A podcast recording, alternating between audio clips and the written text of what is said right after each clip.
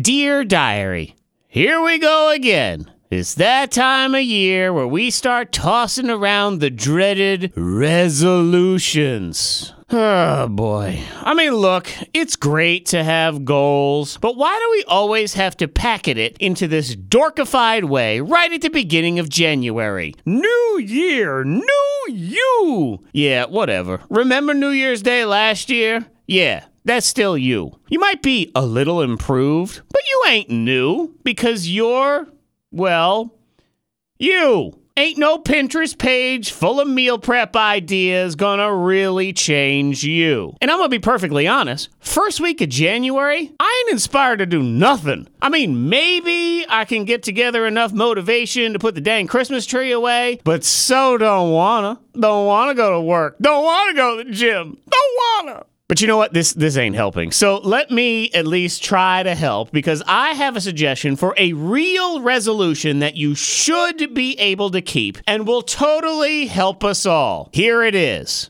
Resolve to stop being a weenie parent. What's a weenie parent?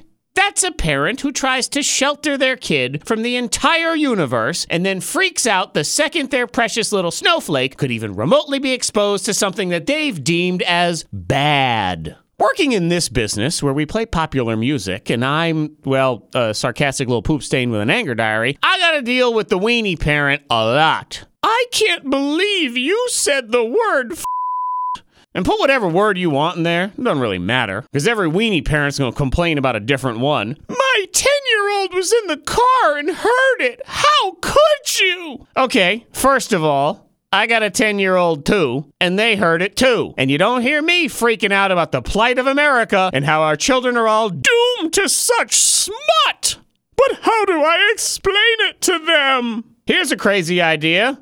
Just explain it to them. I let my kids watch Stranger Things, and guess what? There's some colorful language on that show. So I say, and you can write this down if you want, because it's pretty groundbreaking, I say, kids, those are bad words, don't say them. That's it, pencils down, and here's the crazy thing, they don't use them.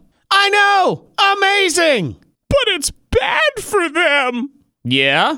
So it's putting their hand on a hot stove, so what do you do? Tell them not to touch it, and they don't. Parenting isn't the act of hiding your kids from everything. It's the act of teaching them how to act when dealing with the world. So quit being a weenie parent that tries to keep your kids in some sort of precious bubble. Because guess what?